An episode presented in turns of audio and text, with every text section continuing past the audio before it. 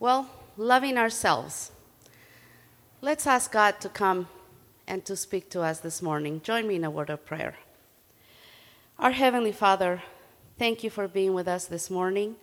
I pray that your message is spoken through my lips and through my heart. Bless every one of my brothers and sisters present here today. In Jesus' name we pray. Amen.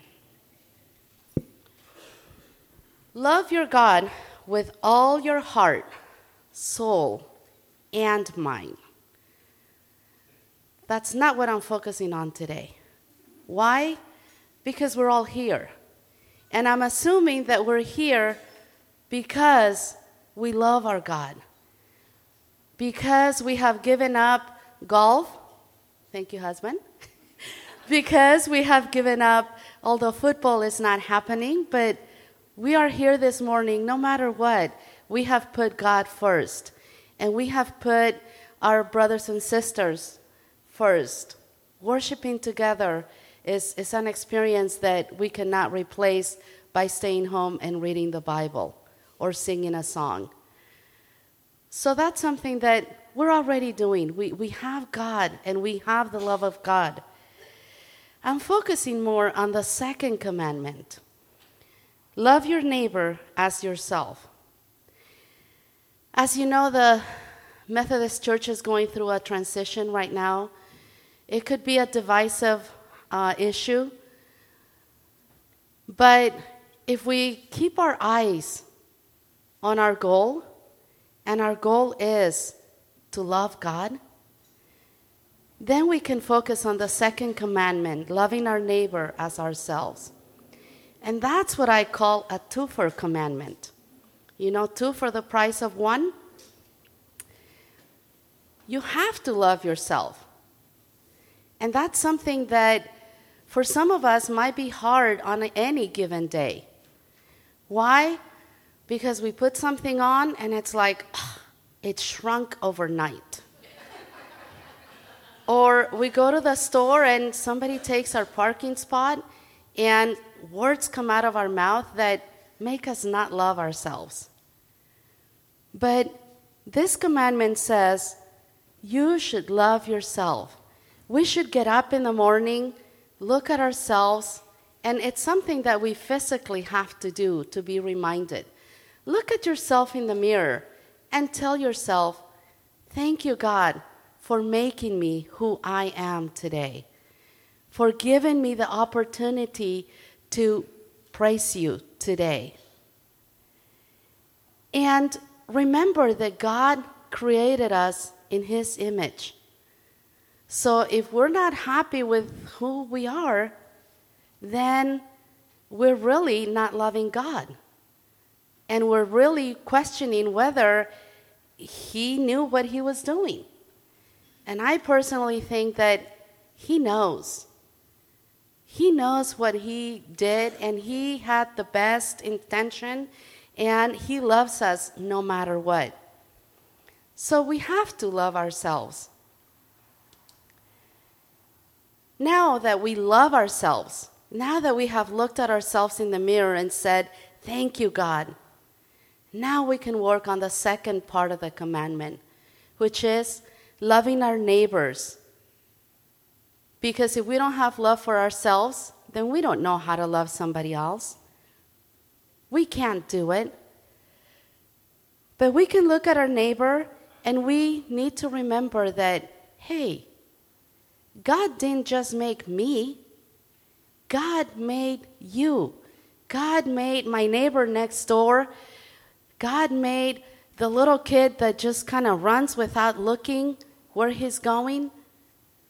God made everybody to his image. And my job or my commandment is to love them as, them as I love myself. The Pharisees and the Sadducees, they were, they were people not liking each other. They were always trying to up one another and asking Jesus the question, What is the greatest commandment?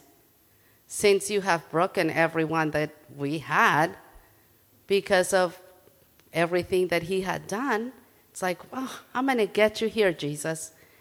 we're going to find you at fault. And Jesus replied, Nope. Two things love God, love yourself, love your neighbor. That's three, I know. But, you know. Um, so, what does Jesus teach us by saying these things? As I was reading this and preparing for the sermon today, I remembered, oh, let's see. Jesus said to love my neighbor. Did he say if they were wearing Converse or Nike shoes? Or they were dressed to the nines, as we say it? No.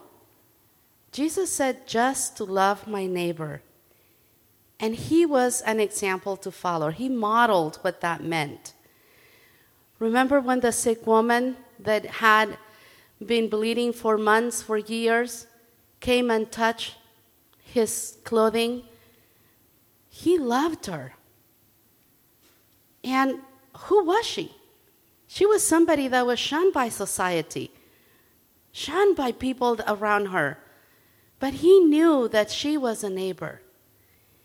And he not only healed her, but he told us a great teaching, a great example that he had given everybody, which was having faith. So even when we think a neighbor cannot teach us anything because we read our Bible every day, because we do our devotional every morning or every night, our neighbor can still teach us something that we are lacking or remind us of something that we need to hone in on. In this case, the woman had faith. If I can just touch him, I will be healed. And she was. Her faith healed her. And Jesus made it a point to say to everybody, Your faith has made you well. So that's people that are sick, our neighbors that are not 100%. Another example would be the lepers that came to Jesus for healing. They were out, they were outcast. They were not part of the community. They had to leave somewhere else. But they all came to Jesus because they knew they had heard about him and he made, he made them well. He healed them. Well, we can focus on the nine that didn't come back, or we can focus on the one that came back. And what does that one person teach us? It reminds us of the gratitude that we should have toward one another. Jesus told them what to do. And they could have just gone their way and not say anything. But this one person came back and said, Thank you for making me well. Thank you for healing me. And that's something that we need to remember. We need to thank our God every day, every morning, because He is always at work in our lives. The minute little illnesses that we have, He's going to heal them. And then, another example of Jesus' love comes through the disciples themselves. Zacchaeus. He was a tax collector. He was somebody that people did not like. He had a profession that was not well liked by others. I don't think we like the tax collectors to this day. You know, it's not just one person, but we have the IRS, and you say those words, and it's like, oh, you turn 18 and you begin to know the meaning of those words. The IRS. Well, you know what? God, Jesus, went to have dinner with him. He wanted, Zacchaeus wanted to see Jesus. He climbed that tree and he wanted to see. Just, I just want to look at him. And he is blessed when Jesus says, Come down. I'm going to your house today. I don't care that you're a tax collector. I know that you are my neighbor, and I know that you are made in God's image, and I am going to have dinner with you today. Another great example of how Jesus teaches us the greatest commandment, the second greatest commandment. And then my favorite passage of the Bible. And that comes, I guess, with a bias. Being a teacher, um, I heard somebody say on TV, it's not my profession, it's my calling. And that's the way I look at it. Those of you that teach, you know that teaching is a calling because you have to you have to have it. It's not an 8 to 3 job. It's an 8 to or 6 to 6 in my case, plus weekends here and there. I don't regret it because I love the children. And what did Jesus say when the disciples were trying to get the kids out of the way? It's like, oh, be quiet. You don't belong here. You're interrupting the master, the teacher. Jesus said, Let the children come to me, for theirs is the kingdom of God. So, whenever I have a difficulty in the classroom, I always have to stop, breathe, and remember a child is also my neighbor. A child is also made in the image of God. A child is there for me to love no matter what. And then take a look at who Jesus chose to be his disciples. Did he go to the Ivy League universities to find somebody to, to follow him?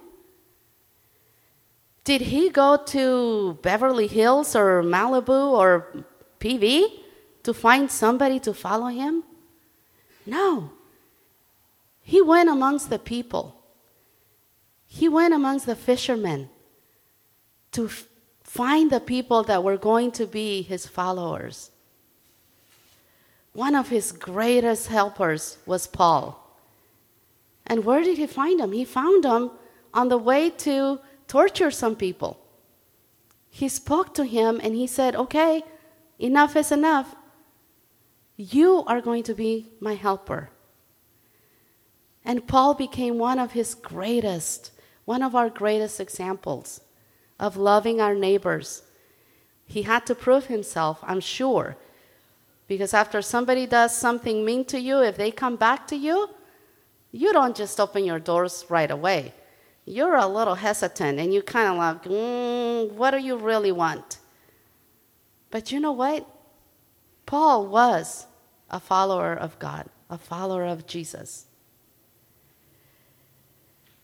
So, as our conference, as our bishops and our brothers and sisters in General Conference come together for such, a, such an important and such a divisive issue of homosexuality, those are taboo. That's a taboo word in the, in the church. It should not be. Our beliefs are there because of the way we grew up, because of what we have been taught. But I want us to keep in mind, besides the greatest commandment, to love God, to love our neighbor, to love ourselves, I want us to remember Matthew chapter 7, verses 1 and 2. And it says, Do not judge, so that you may not be judged. For with the judgment you make, you will be judged. And the measure you give will be the measure you get. Who is our judge? I know that we have some lawyers in, in our congregation, people that have studied the law. They're not judges, they know the law. I know that there are people that have studied the Bible tremendously They know it from beginning to end. They can quote anything, they can tell you and rebuke anything. But you know what? We are not here to judge others. We are here to love God, to love our neighbor no matter what, to show them the love that God has for them, to include them in our worship, to feel them make them feel welcome amongst ourselves. And then leave it to God. God is the one that is our judge. God is the only one that I'm going to go up there when I die. He's going to be there, and I'm going to say, Okay, God, here is what I have done throughout the life that you gave me. You're the only one that can judge. You have all the ins and outs as to why I did things the way I did. I don't need to explain myself to my brothers and sisters. Yes, I want to be an example of what God wants me to be. But ultimately, my judge is going to be God. And I want to give God that opportunity to work through me to show others the love of God, to work through me to show others how best I interpret the scriptures, how best I live the godly life that He has given me.